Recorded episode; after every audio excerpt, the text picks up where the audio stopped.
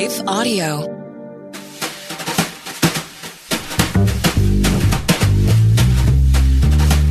Welcome to Truth Tribe with Doug Groothuis, where we seek the truth about the things that matter most through reason and evidence. I am your host, and so far only guest on this program. I am professor of philosophy at Denver Seminary. I start my 31st year this fall. Also, the author of 18, soon to be 19 books. And a lot of my intellectual career, much of my calling, has had to do with the discipline of apologetics that I understand as the task of showing Christianity to be objectively true, compellingly rational, and pertinent to the whole of life. I have a big apologetics textbook with a not so jazzy title, Christian Apologetics. To that end, to make that case, that came out in a second edition in 2022. It has eight new chapters added to the first edition, uh, which came out in 2011.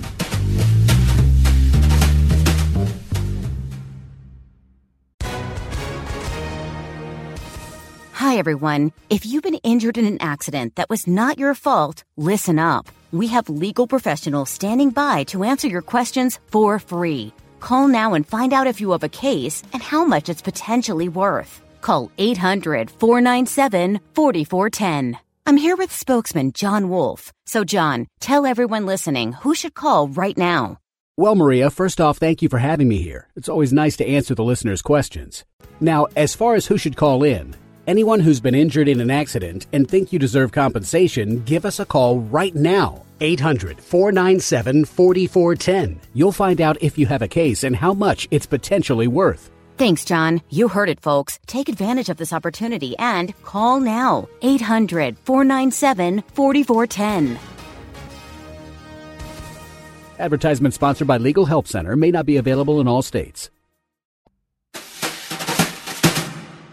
I was giving an interview recently, and someone reminded me of an article I wrote many years ago, I think going back to the 1990s, called Six Enemies of Apologetic Engagement.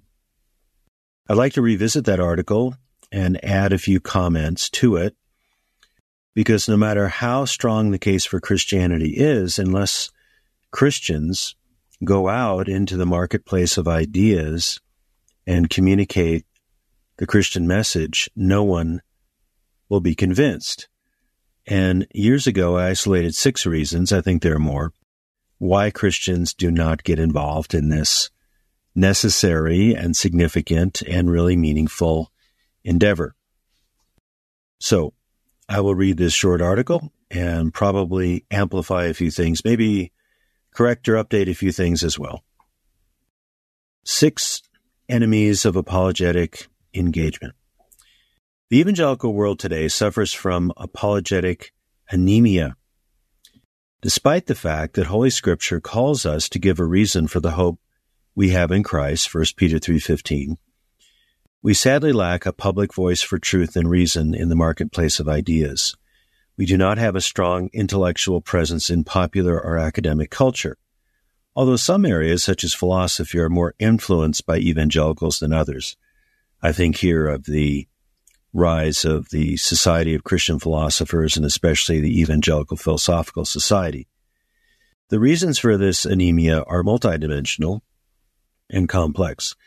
And I should add that since this article came out, which was in, I think, about the late 1990s, there has been an explosion of interest in Christian apologetics with many ministries, various MA programs in apologetics, such as you can find at Denver Seminary or Talbot or Houston Christian University. So things have improved, I believe, but there's still a long way to go. Three recent books, at least recent when I wrote this article, explore the lack of a Christian mind in contemporary evangelicalism, and I highly recommend them. Mark Noll's The Scandal of the Evangelical Mind, Eerdmans, 1994, explores the historical roots of evangelical anti-intellectualism. Os Guinness's book, Fit Bodies, Fat Minds, Baker Books, 1994, discusses some of the historical problems and also outlines what a Christian mind might look like.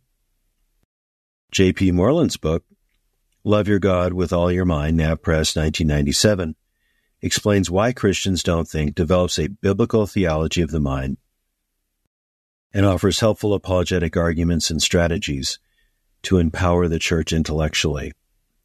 J.P. Moreland's book, Love Your God with All Your Mind, has been revised and updated in a 2013 edition. If you can, get both editions because some things were left out of the 2013 edition that I think are, are very worthwhile. My modest proposal is to briefly lay out six factors that illegitimately inhibit apologetic engagement today. If these barriers are removed, our apologetic witness may grow into what it should be in Jesus Christ, in his power, in his wisdom, in his presence. One, indifference. Too many Christians don't seem to care that Christianity is routinely ridiculed as outdated, irrational, and narrow minded and bigoted in our culture. They may complain that this offends them, just as everyone else is complaining that one thing or another offends them, but they do little to counteract the charges by offering a defense of the Christian worldview in a variety of settings. Yet Scripture commands all Christians to have a reason for the hope that is within them and to present this with gentleness and respect to unbelievers. 1 Peter 3:15. Our attitude should be that of the apostle Paul, who was greatly distressed when he beheld the idolatry of sophisticated Athens. This zeal for the truth of God led him into a fruitful apologetic encounter with the thinkers gathered to debate new ideas. See Acts chapter 17 verses 13, rather verses 16 through the end of the chapter it should for us as well. Just as God so loved the world that he sent Jesus to set us right with God, John 3:16. Jesus' disciples should so love the world that they endeavor to reach the lost by presenting the gospel and answering objections to the Christian faith. So, get some fire in your bones about what matters most, people. Two, the obstacle of irrationalism. For some, for some Christians, faith means belief in the absence of evidence and argument. Worse yet, for some, faith means belief in spite of evidence to the contrary. The more irrational our beliefs, the better, the more spiritual they are.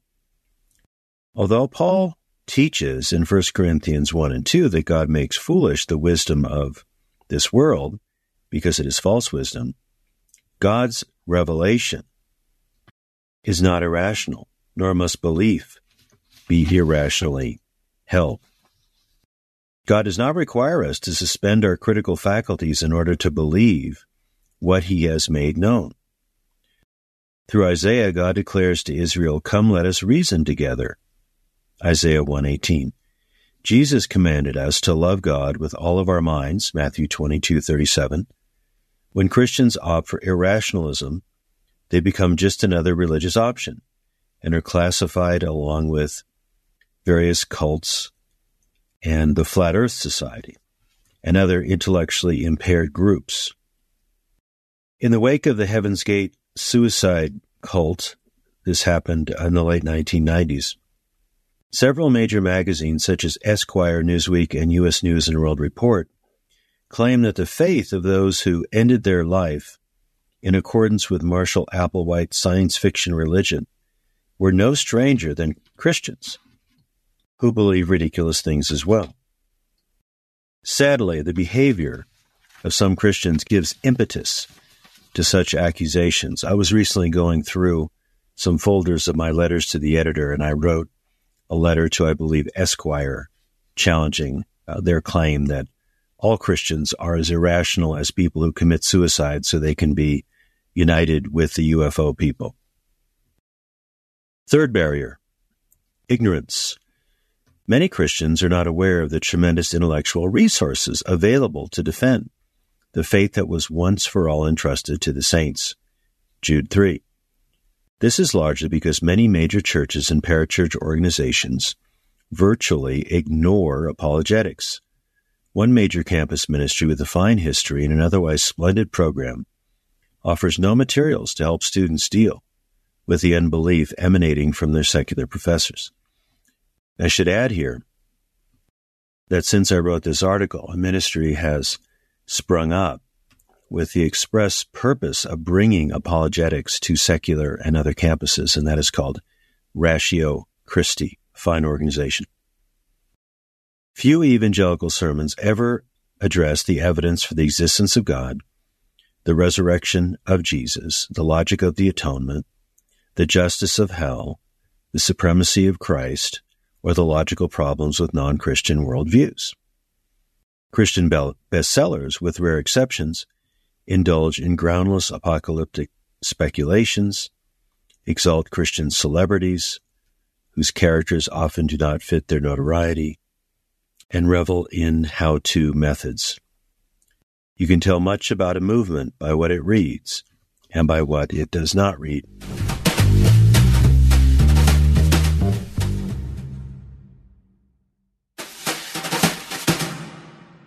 Fourth obstacle cowardice. In our pluralistic culture, a live and let live attitude is the norm, and a capitulation to social pressure haunts evangelicals and drains its convictions. Let me add now, speaking in 2023, that this live and let live attitude is more rare given cancel culture and the kind of hostilities to Christianity that we see. Too many evangelicals are more concerned about being nice and tolerant than being biblical or faithful to the exclusive gospel found in their Bibles. Not enough evangelicals are willing to present and defend the faith in challenging situations, whether at school, at work, or in other public settings or online. The temptation is to privatize faith, to insulate and isolate it from public life entirely. Yes, we are Christians in our hearts, but we have difficulty engaging anyone with what we believe and why we believe it. This is nothing less than cowardice and a betrayal of what we say we believe. Consider Paul's inspired request for prayer and his admonition to us. Devote yourselves to prayer, being watchful and thankful, and pray for us too, that God may open a door for our message so that we may proclaim the mystery of Christ, for which I am in chains. Pray that I may proclaim it clearly as I should. Be wise in the way you act toward outsiders. Make the most of every opportunity. Let your conversation be always full of grace, seasoned with salt, so that you may know how to answer everyone. Colossians 2, verses 2 through 6. We may experience rejection, but Jesus called those who are persecuted for his name's sake blessed. He said, Blessed are you when people insult you, persecute you, and falsely say all kinds of evil against you because of me. Rejoice and be glad, because great is your reward in heaven. For in the same way they persecuted the prophets who were before you. Matthew 5, verses 11 through 12. The Apostle Peter echoes his master If you are insulted because of the name of Christ, you are blessed, for the Spirit of glory and God rests on you. 1 Peter 4 14. On the other hand, when the Holy Spirit blesses our efforts, people will respond with interest and even saving faith. See Romans 1 16, which speaks of the power of the gospel to all who believe. We must never forget that Jesus has all authority in heaven and on earth, that covers it, and that he has commissioned us to declare and defend the gospel. See Matthew 28, 18 through 20. Fifth obstacle or barrier to apologetic engagement. At the other end of the spectrum, an error lies in the arrogance of the know it all apologist who is more interested in displaying his or her arsenal of arguments than in defending the truth in a godly and humble manner. The besetting sin of apologetics is intellectual pride, and it must be avoided at all costs. The truth we defend is a gift of grace, not our intellectual achievement. I think of Paul saying, What do you have that you have not been given by God? We develop our apologetic skills to sanctify ourselves in the truth, to win souls for Christ, and to glorify God. We must speak the truth in love. Ephesians 4:15. Truth without love is arrogance, love without truth is mere sentimentality. Arrogance also occurs when some apologists accuse other believers of heresy without sufficient evidence. Paul told the early church leaders to expect heresy in its midst and to be on their guard against it. See Acts 20, verses 28 through 31. We should do the same. However, we must be vigilant not to slander fellow Christians or to assume the worst about them. I know of this error firsthand having myself once been accused of being, of all things, New Age, because a critic horribly misread one portion of my anti New Age book called Unmasking the New Age. Let's not waste our apologetic energies attacking other believers when real heretics cry out for refutation and correction. Sixth obstacle superficial techniques or schlock apologetics. Some who get excited about apologetics may become content with superficial answers to difficult intellectual questions. Our culture revels in rapid responses to most anything, and technique is king. This is the glibness of our society. Some Christians memorize pat answers to apologetic questions such as the problem of evil or the creation evolution controversy, which they dispense without a proper engagement of the issues and without an empathic concern for the soul that raises the question. I once saw a little book called something like The Handy Dandy Evolution Refuter. Yes, macroevolution is, I believe, false and can be refuted. Very good arguments have been raised against it, both from nature, and from Scripture. But the matter is not as simplistic as the title of the book makes it sound. And I have about 50 pages on Darwinism and intelligent design in my book, Christian Apologetics. Apologetics must be done with intellectual integrity and no bluffing allowed. Francis Schaeffer's apologetic motto was that we must give honest questions, excuse me, honest answers to honest questions. First, we must really hear the question being asked or the objection being raised. To use a term from jazz, we need big ears. In jazz, you need to listen to what the other musicians are playing because you respond to them. It's an improvisational art form. And in apologetics as well, we need big ears. We must get inside the minds of those who are giving reasons for not following Christ. Each person is different. No matter how common some skeptical objections may be, don't reduce people to cliches. Second, respond to what you hear. Don't answer a question that was not asked. Such a superficial approach will not impress the thoughtful unbeliever. If you cannot come up with a sound answer, to the objection at the time. Don't try to hide your ignorance or inability. Honestly, admitting your limitations is better than giving a shoddy answer. Again, no bluffing allowed, no BS allowed. Tell the person that that is a good point and you need to think more about it. Or refer them to someone who could answer the question better than you could. Or recommend a book on the subject. Christianity is absolutely true but this doesn't imply that any one Christian can handle absolutely any objection raised against it. We should avoid apologetic techniques and instead develop intellectual resources and cultivate real dialogue with unbelievers. And when I say avoid technique, I mean avoid any kind of artificial or simplistic approach. We do need to have a solid, sound apologetic method and I spent some time on that in my book, Christian Apologetics.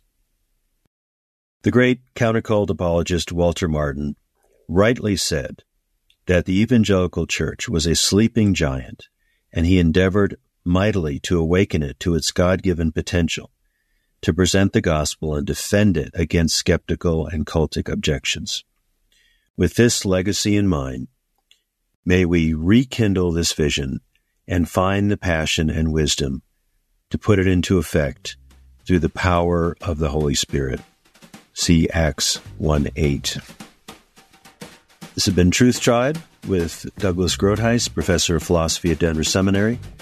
If you'd like to know more about me and if you'd like a lot of free resources, please go to my website at douglasgroothuis.com. You'll also find a way of contacting me. I can offer a variety of different seminars to your church or Christian organization, or perhaps be involved in a debate or write an article for your organization. So please contact me there and please tell your friends about this program. Truth Tribe, where we seek the truth about what matters most through reason and evidence. Thanks for listening. Truth Tribe is a production of Life Audio and Salem Media. If you liked what you heard today, please take a second to rate and review this podcast in your favorite podcast app so that more listeners like you can find the show. For more faith filled, inspirational podcasts, visit us at lifeaudio.com. No matter what you're going through, you are not alone. Sis, if you've experienced pain in your father daughter relationship, I want you to know that you are loved and seen. I'm Kia Stevens, host of the Hope for Women with Father Wounds podcast, and I created my show to help you exchange your father wounds for the love of God the Father. Join me for encouragement, wisdom, and scripture. Just search Hope for Women with Father Wounds on lifeaudio.com or wherever you get your podcast.